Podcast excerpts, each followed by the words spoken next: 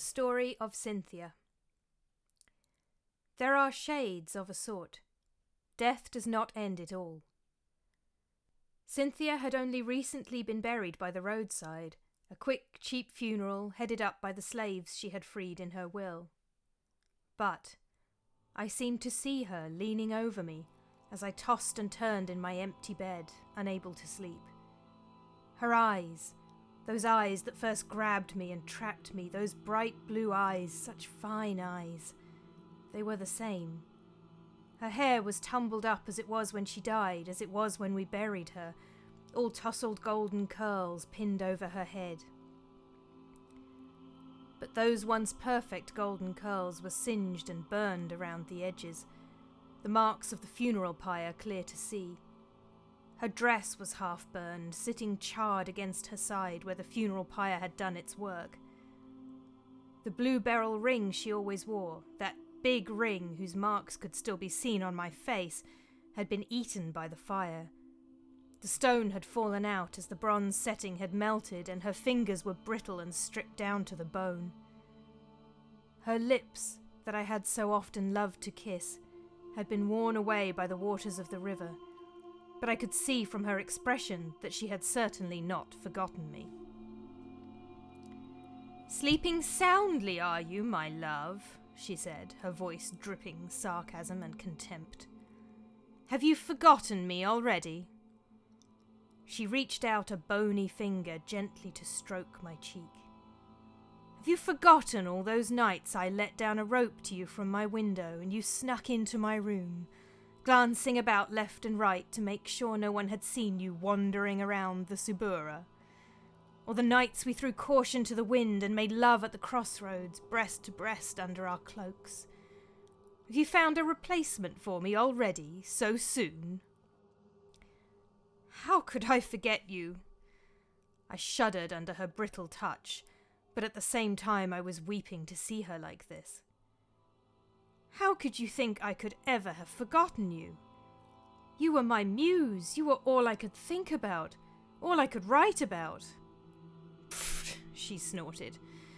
All those poems about how temperamental, cruel, and unfaithful I was, you mean? I think you should forget about those. And I hardly think it's true that you always thought of me and no other.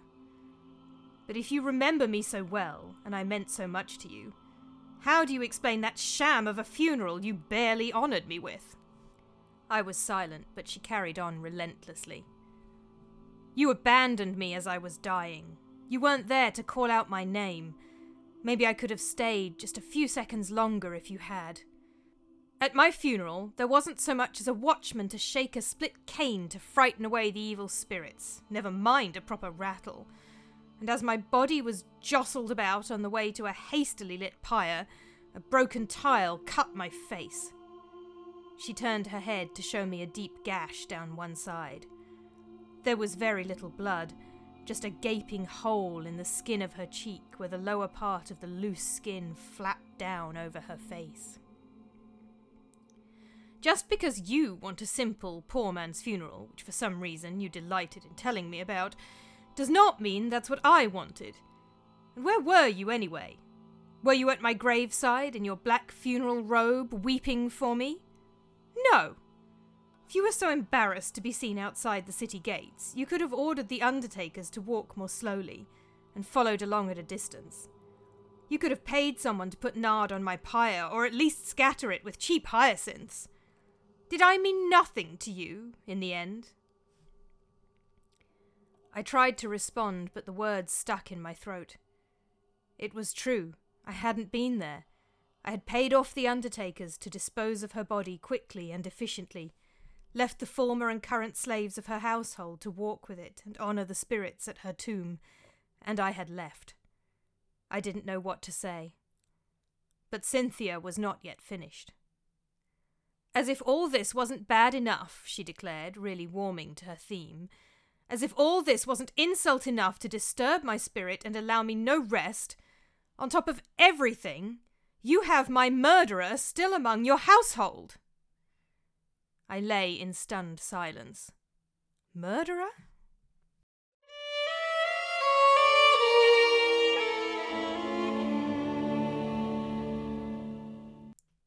It had happened two weeks earlier Cynthia had gone to Lanuvium, supposedly to take part in the fertility rites of Juno Sospita.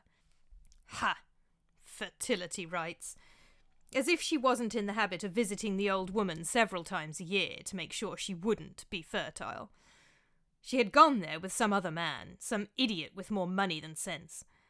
I heard them leave, Cynthia driving the cart like a madwoman, hanging over the end of the shaft with the reins loosely gripped in her hands, shouting and laughing. Well, I thought, fine then. She has gone off with her new tag-along. I will find ways to entertain myself. And so I had my man Lygdamus bring Phyllis and Teia over to my house. Two rather lovely girls whose profession you would never guess to look at them, they have no sores or scars, just the tiniest, most discreet brand sitting under their dresses. It was a beautiful, warm evening, and peaceful, with only the sound of the chirping cicadas and the distant murmur of the nighttime traffic from the city streets to disturb us. We set up three couches in the courtyard garden and settled down together. Lygdamus acted as cupbearer, keeping our wine cups well topped up and mixed with only a small amount of water. Magnus the dwarf came to play the boxwood flute for us, and Phyllis danced with castanets. Teia devoted her attention entirely to me. Suddenly, we heard a commotion from the front of the house, the front door slamming and shouting voices. Cynthia burst into the courtyard in a fury, the door slave hovering nervously and ineptly behind her. Her hair hung loose about her shoulders, and her face was contorted with rage as she swept towards the couches, screaming bloody murder at anyone who dared get in her way. Nomas, her body woman, trailed in behind her, looking ashamed and embarrassed at this ridiculously over the top display. Cynthia flung herself first at Phyllis, then at Teia, tearing at their soft faces with her fingernails. The neighbours on both sides woke up and started yelling at us to be quiet, only adding to the general cacophony. Phyllis and Teia fled, their hair flying loose behind them, clutching their thin dresses to their chests, and took refuge in the taverna down the street, where their several regular customers would provide them a warmer welcome. Cynthia slapped me hard across the face, that big ring of hers catching my cheek and leaving a big purple bruise that would last for weeks and then turned her attention to Lygdamus, rooting him out from under the couch where he had hidden. You, she shouted, you organised this, you worthless, ungrateful. Please, master, cried Lygdamus, raising his eyes to me even as Cynthia gripped his hair with her left hand to pull his head back and stretch his neck, giving her plenty of room to strike him with her right. Please tell her, it's not my fault. Drunk, sleepy, and confused, I raised my hands to the heavens as if to tell him what could I do? I was as powerless in front of this onslaught as he was. He's mine! screamed Cynthia right in Lygdamus' face. He's mine, and no other woman shall have him. I'm yours, I swear, Cynthia, I'm yours, I protested, throwing myself to the ground and grabbing her feet in supplication, washing them with my tears. Cynthia finally let go of Lygdamus, who scampered away to the atrium, where Nomas offered him a cup of my wine and a comforting arm.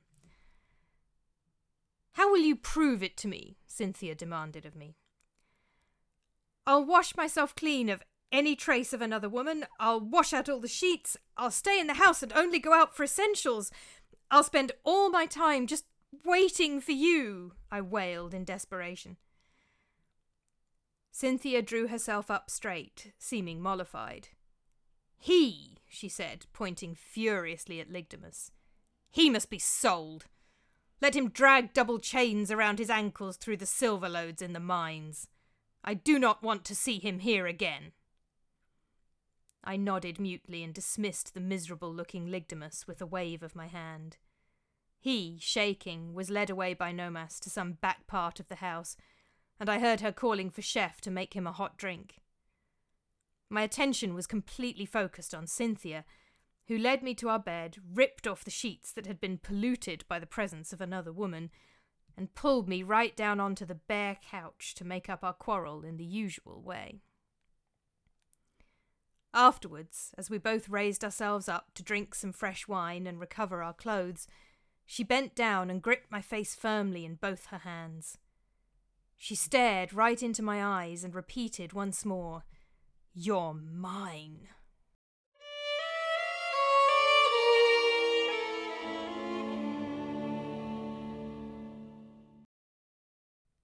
You're mine, she said again, as once more her hands gripped my face. Only this time the fingers were worn down to the bone, and her eyes stared out of a sunken face, her charred hair hanging down across her exposed cheekbone. What happened? I whispered, afraid of the answer. The wine was pale, too pale, she said. Break open Noma's pots and you'll find the traces of her poisons in the potsherds. But it wasn't her idea, I'm sure of it. It was Lygdamus. He was the one who put her up to it. Prepare a white hot iron for him and you'll soon get the truth out of him. What do you want me to do? I asked. First, brand and sell Lygdamus, and buy my slaves from Nomas. Like a fool, I freed her in my will how could I know she'd bring it about? And she is abusing all of my loyal slaves. My old nurse Petale was chained to a block of wood for bringing garlands to my tomb, and Lalage was whipped for daring to stand up for me. Buy them, free them, help them. I nodded shakily, glancing uncomfortably towards the back of the house where Lygdamus slumbered peacefully, unaware. And burn your poems about me, Cynthia continued relentlessly. What? I cried out, really disturbed now. Why? You will live on forever in my words. As what? Cynthia demanded, moving back from me and crossing her bony arms across her singed chest. As a faithless whore? A flighty nobody you amused yourself with for a while? A pretty but empty headed thing? No. Burn them. Burn them all. But you will be forgotten when you could have been remembered for a thousand years, two thousand. Give me a simple memorial like anyone else. I don't need eternal life through poetry. Just a stone over my grave that says, To the divine spirits of the dead, here lies Cynthia the Golden. And she shook the blackened remains of her golden hair in my face, still smarting from where she had struck me two weeks before. And you, she carried on, you will remember me. Look for me in your dreams, the dreams that come through the sacred gates of sleep. At night, we spirits wander, let loose on the world, free to find those we love and offer them comfort, or not. The great black dog is let out of his cage, and he prowls the streets with us, shaking his three heads at the sleeping homes of the living. But as the dawn approaches, he howls, calling us back to him through the night, and we must return to the emptiness below. The ferryman takes us back across the waters of Lethe, the river of forgetting, and we are once again empty shadows without thought or form. I will never forget you, I said as she grabbed my chin in her bony hands again. I will build you a tombstone and hang it with garlands, I will punish those who killed you. I will burn my verses, and I will be faithful to you and only you for as long as I live. I made the rash promises in a state of terror at the spectre looming before me, with one hand on my chin and the other somewhere even more delicate. I fully intended to keep at least half of them. But she laughed then, and the laughter was even more terrifying than her anger had been. Oh, let some other woman have you for now if she wants, she said, darkly, ominously. Have Phyllis and Teia come over and frolic with them in the garden. Or get some other girl, some Lesbia or a Delia or a Corinna. Spend what time you can with them, enjoying their living bodies. Kiss their sweet flesh and hold their warm forms, for soon, soon. What? I rasped in increasing terror. Soon I'll have you, she said, leaning over me without touching me and staring once more into my eyes. Soon I alone will hold you. You'll be with me, and bone on mingled bone I'll grind. I tried to reach out to embrace her, but somewhere outside a dog howled. My arms grasped nothing but air, and her shadow slipped away. The end.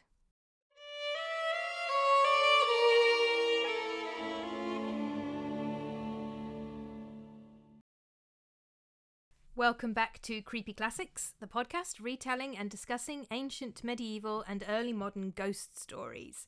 Uh, I'm Juliette Harrisson. So, this is based on one of my favourite ancient ghost stories, which is a poem by the love poet Propertius. Uh, it's poem 4.7, that means it's the seventh poem in book four. Um, it's actually based on two poems.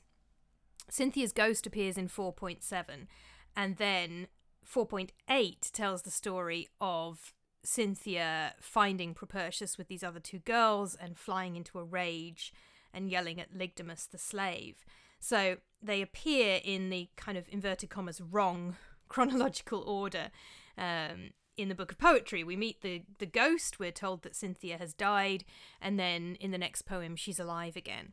Um, Many different explanations have been put forward by various scholars for why Propertius has organised the poems in this way. Um, personally, I think it's a mystery style format. Um, Cynthia was alive last we heard of her in book three. They broke up at the end of book three. 4.7 reveals that she's dead. They seem to have got back together because she keeps saying she was faithful in that poem. Um, but she's dead. She says she's been murdered by Lygdamus and Nomas and then 4.8 explains why. Um, so I, I think personally that's why they're in that order that it sets up this mystery that you know why how has she died has she been murdered why has she been murdered and then we see her flying into a rage at Lygdamus in the following poem which explains why he has supposedly worked with this other slave to kill her uh, there is also an earlier poem where Propertius sets out his wishes for his own funeral, which I mentioned briefly, uh, which is 2.13b. I've sort of semi quoted quite a lot of the original poems in the text. Um, I've tried to keep particularly the first and last lines of 4.7 and various other kind of more or less direct, obviously translated um, quotations from the Latin. Um, they are really, really um, fascinating poems. I say Propertius is one of my favourites. Catullus is my other favourite Latin love poet. Um, so Propertius is one of several Latin love poets who write these love poems, these elegies. Uh, the others, they're all mostly from the first century BCE into the beginning of the first century CE. Uh, presumably, there were other love poets writing at other times, but their work hasn't survived. This group from roughly the same period of a few decades um, have have survived. Um, so this is uh, Catullus, as I say, is one of my absolute favourites. Some love poems by Horace, although he didn't write so many. Um, Ovid, Tibullus, and Sulpicia. And Sulpicia, who is one of the very, very few women from the ancient world whose writing we have, um, her poems are collected with the poems of Tibullus. So the the books of poetry came out as being written by Tibullus, and then there are these handful of poems written by Sulpicia among Tibullus's collection. And I've used some of their mistresses' names at the end of the story. Um, so they, they write about these characters who may or may not be based on real people. How much of their work is autobiographical, how much is fictional, is very unclear. Catullus, we think, is at least partly autobiographical.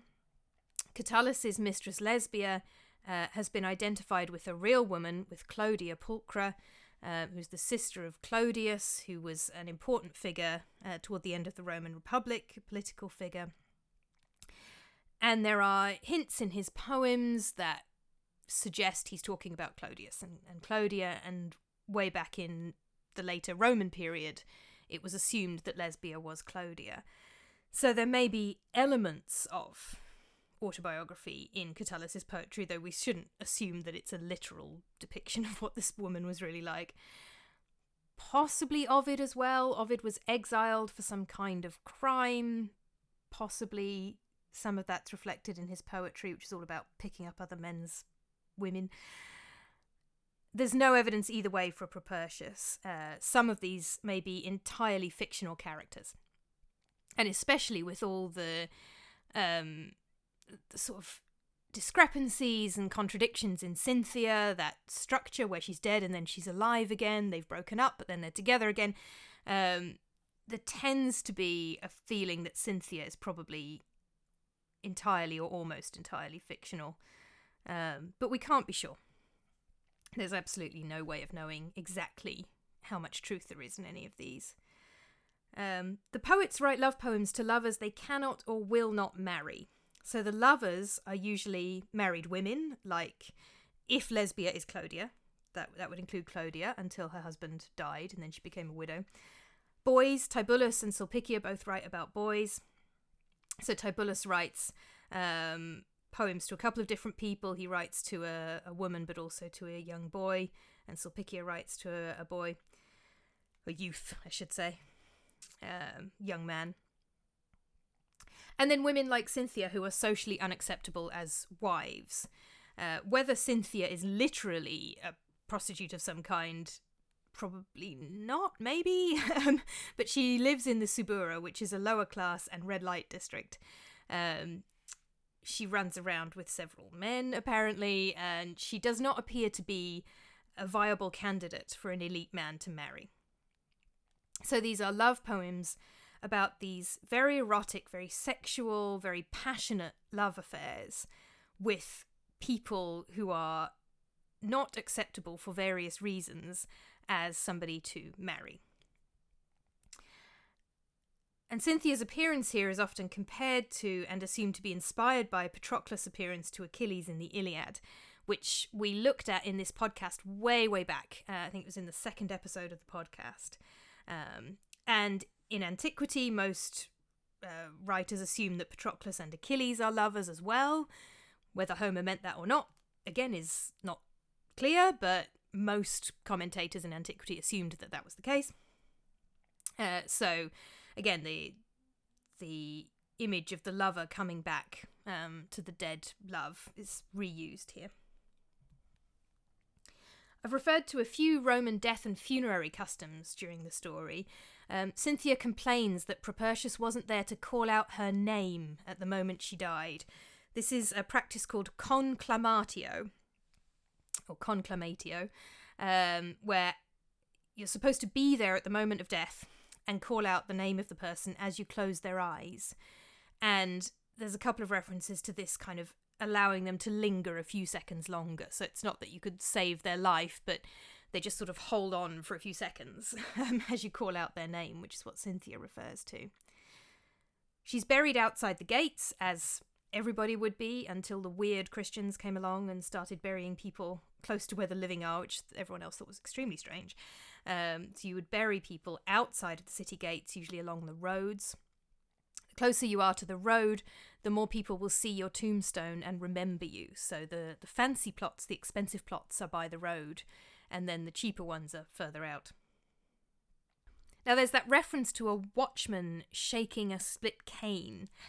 Now, this is presumably a reference to the practice of shaking rattles uh, to scare away evil spirits at funerals. And there is a blog post on this by Caroline Lawrence, uh, who wrote up a Museum of London exhibition we went to together. Um, but I did not take such good notes. Caroline took much better notes than I did. Um, and I'll give you the reference to that blog post at the end of the, the podcast. So they would have these rattles that you would shake um, to to scare away evil spirits. And I'm assuming, uh, unless anyone can tell me otherwise, um, that this reference to a watchman shaking a split reed or a split cane is something similar. Um, that she's saying basically, not only was there no one with a rattle, you didn't even have someone make the slightest bit of noise um, to scare away these spirits. The reference to mingled bone at the end, obviously, it's partly a sexual double entendre, with bone on bone I'll grind. There's something very sexual and also kind of gross about that, bearing in mind she's kind of she's a ghost rather than a zombie. I've given her more physicality than she has in the poem, um, but with all the the kind of charred dress and all this kind of thing, she's a pretty gross figure at this point. Um, but it could also be a reference to mingling bones after cremation. So in the ancient world, when somebody is cremated, you are left with ashes but also bones. Um, they did not have the type of crematorium that we have in the modern world that would completely reduce a body to ashes. There would be a pile of bones and ashes. So you could mingle the bones and the ashes of two people in one urn, which may be what she's referring to. And you can see she's she's obviously been cremated um, because there's references to a funeral pyre. Various points in the Roman world, some people were buried um, in sarcophagi. Some people were cremated. Fashions tended to change um, over time. Various different times and places, one would be in fashion or the other. Uh, if you're interested in details of inheritance and especially the duty of heirs and beneficiaries, then Charles King's book Ancient Roman Afterlife has uh, quite a lot of details on inheritance systems and the duty of the heirs and beneficiaries of a will to honour or worship the manes of the dead, the divine spirit of the dead person. Um, and as I said, King's Ancient Roman Afterlife has a lot of details about that. Cynthia doesn't seem to have had much in the way of family. Um, she's yelling at Propertius, who is her lover, but technically not related to her in any formal way, um, unless they have a sort of a common law marriage understanding. But that seems unlikely. Um, but she needs somebody to leave garlands at the tomb, worship her Manes, her divine spirit of the dead, um, and take care of various things. And she's yelling at Propertius for not doing it. And there are also some pretty well researched depictions of Roman funerals, both rich and poor, in the BBC HBO series Rome, where you can see Julius Caesar's funeral happening against um, a much poorer funeral, not absolutely poor, but a sort of a lower middle class um, funeral uh, for somebody not elite. Um, so you can see some of the differences between the elite and non elite funerals there. So Cynthia claims to have been murdered. Um, different scholars have interpreted the narrative slightly differently. The the poems are fairly vague, um, deliberately so. I have assumed that basically Lygdamus wants to get rid of her because she has been screaming at Propertius to sell him. Uh, she mentions double chains. She wants him sold somewhere really unpleasant. Um, being a slave in Propertius' household is presumably quite pleasant. Um, being a slave down in the mines definitely wouldn't be. Um, I mean, yeah, pleasant is a relative term, obviously. Being a slave anywhere is not nice at all. Uh, but there's being a slave in a household with somebody you get on with who treats you well, and there's being a slave in a mine. Um, so I've assumed that Lygdamus wants to get rid of her, and that Nomas, which Propertius isn't entirely clear whether Nomas is Cynthia's slave or his slave or somebody else entirely, but I've made her Cynthia's slave. Um, and I've suggested she provided the poison. Um, the poem mentions Nomas having secret poisons and guilty hands. Um, Propertius may have intended this to be a a kind of old wise woman type who doesn't belong to either of them, but I've adjusted it slightly. Poison is usually thought of as a woman's weapon in the ancient world. Um, women obviously aren't as able to kill with a sword or with their hands. Um, it's it's associated with women that women, if if a woman's going to want to kill you, she'll use poison. And anytime men are accused of poisoning, it's suggesting that there's something effeminate about them. They're using this woman's weapon. Um, both of these are, say, enslaved people, probably not Roman. The name Nomas is probably Berber from North Africa, from Numidia. Lygdamus is a, also a non Roman name. It's a pretty violent story. Cynthia's pretty violent herself. Um, but the story as a whole is pretty violent. It's a reminder of the position of slaves in Roman society, where they could be beaten by masters at will. Um, they can be mistreated, they can be sold, their position is very precarious. Often you wouldn't resort to murder because if a slave murdered their master or mistress, every slave in the household could be executed for it. This law wasn't always carried out, but sometimes it was. So that was very specifically designed to put off slaves from murdering their masters or mistresses. Um, whether that did put them off um, in, in real life is hard to say. There are instances of masters and mistresses being uh, murdered by um, by slaves. Sometimes that law was carried out, even when it involved executing a lot of people. Although, if there were a lot of slaves in the household, nobody was very keen on that law being carried out. There are also some references here to the geography of the underworld. This is different in every source. So essentially, there's a set of kind of commonly held ideas about the underworld, the afterlife, whatever. And no two people have the same idea. And if you think about it, that's true now as well. You, you could picture something like Christian heaven, and Christianity is a dogmatic religion. It has a holy book, it has specific teachings, none of which applies to ancient religion. But even ideas of Christian heaven are completely different from person to person, and different people will interpret it differently. In ancient religion, there's no dogma, there's no holy book, there's no set text, there's no set group of ideas. So, ideas about the afterlife are even more varied. Something I've often referred to as the cultural imagination, that there are a series of ideas that are present within the imagination as a whole of the group and then you can play with them beyond that. Charles King would call it a belief cluster. Um, that there's a set of core ideas around which people's specific beliefs and ideas vary. And descriptions of the underworld could be adjusted and rewritten by individual authors, just like modern versions of Heaven and Hell. They'll all be slightly different, written by different people. But among some of the common themes, um, we have the River Lethe, which is the river that makes you forget. The River Styx is the river you cross with Charon the ferryman. And there are a couple of other rivers. There's Acheron, the river of sorrow, Cocytus, the river of lamentation, and Phlegethon, which is the river of fire. So there's five rivers. Um, Lethe, Styx, and Acheron tend to come up the most often um, in the texts. And we also have that reference to the gates of sleep or the gates of dream. The Latin word somnus can mean either sleep or dream. So they could be translated as gates of sleep or gates of dream. You just have to kind of pick which one you think the author was going for. They originate in a much, much older Greek text. Um, they go all the way back to Homer, uh, which is almost a millennium, certainly uh, centuries and centuries earlier than the texts we're looking at here, and written in Greek. Um, in the Odyssey, Odysseus' wife Penelope describes the gates of horn and ivory. The gate of horn produces dreams which are fulfilled, and ivory produces dreams which are harmful. This may be based on a bit of a pun. Uh, horn keras produces dreams which are fulfilled, kraino. Ivory, elephas, produces dreams which are harmful, elephairomai.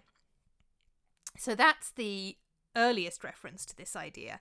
And the idea is then taken up and written um, by different authors and used in different ways, but it does go very, very far back all the way to, to Homer and to Greek mythology.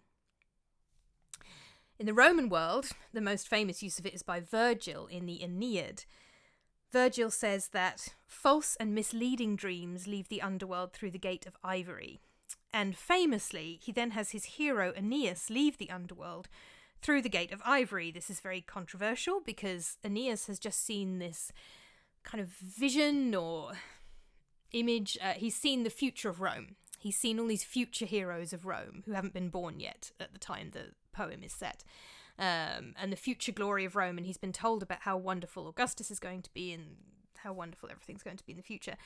And then he leaves through the gate of false and misleading dreams. Scholars have wept blood over this. Um, I'm not even going to try and explain that at the moment, um, other than to say, you know, possibly this is Virgil undercutting Augustan propaganda, maybe.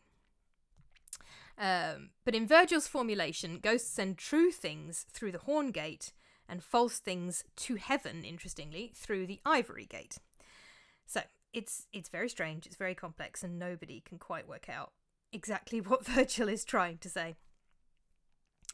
In the context of Propertius 4.7, I interpret this as the gates being at the border of the underworld. So I've interpreted it as ghosts are coming through the gates with dreams rather than ghosts being dreams. But opinions vary. Um, other scholars would suggest that this is suggesting ghosts are dreams.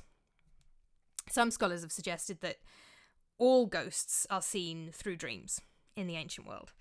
Um, opinions vary. Um, personally, I interpret it as ghosts and dreams coming through separately. Um, because I think there are a lot of ghost stories in the ancient world that clearly aren't dreams.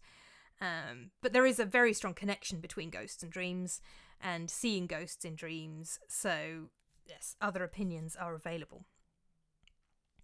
There's also a reference in the poem to Kerberos, that's the three headed dog that guards the underworld. He's being set loose. Uh, I added the detail about him howling to tell the spirits to return at dawn, but um, there is a reference in the poem to Kerberos being set loose with the spirits as they all flood out of the gates. So, I just skimmed over quite a lot of things that there are enormous amounts of scholarship arguing about. So um, I will suggest some places to read more on this stuff. Um, so, first of all, translations of the poem. Uh, prose translations of, of Propertius poems by A.S. Klein are available online from poetryintranslation.com. I've recommended that website before. Absolutely fantastic resource. Loads of really good, up to date translations um, of not just ancient poems, but loads and loads of different poems. There is a good verse translation in the Oxford World Classics translation by Guy Lee, and I've quoted bits of both in the story. I've, you know, obviously I've read the poem in Latin and I've read both translations and I've sort of picked and little bits from each translation. If you've read the poems in either of those translations, you'll probably recognize echoes of them um, in the story.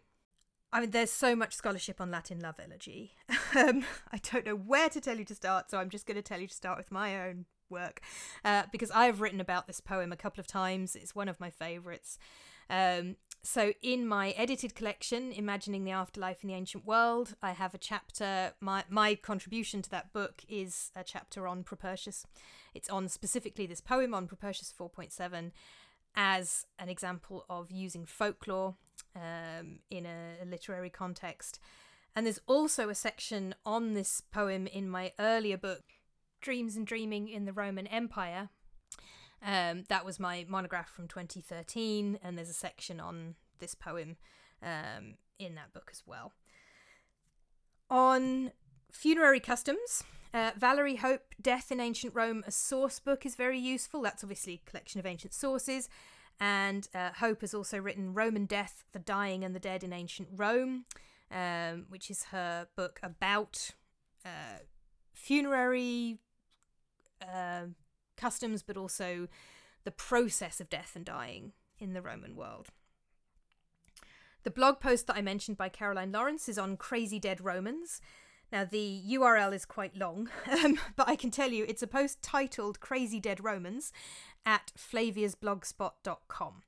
Um, so I think uh, some quick Googling is probably the quickest way to get to that rather than me reading out um, the URL to you. But it's from flaviasblogspot.com and it's a post titled Crazy Dead Romans by Caroline Lawrence. Uh, the book by Charles King I mentioned is The Ancient Roman Afterlife. And if you're interested in murder, um, Emma Southon, A Fatal Thing Happened on the Way to the Forum, talks about murder in the Roman world, uh, including looking at that issue of slaves uh, murdering their masters or mistresses. So if you'd like to know more about that, then I would recommend that. So thank you for listening. I am actually on maternity leave at the moment, so it is likely that the podcast will go on a bit of a hiatus for a few months. Uh, but don't worry, I haven't disappeared, I haven't abandoned it. we will be back. Uh, just might be a little bit of a delay, but later on in 2021, Creepy Classics will return. Um, like a ghost from the ashes. um, it just might be a little bit of a break first. Creepy Classics was written and performed by Juliette Harrisson, music composed and performed by Ed Harrison. It was produced by Juliette Harrisson with assistance from Newman University.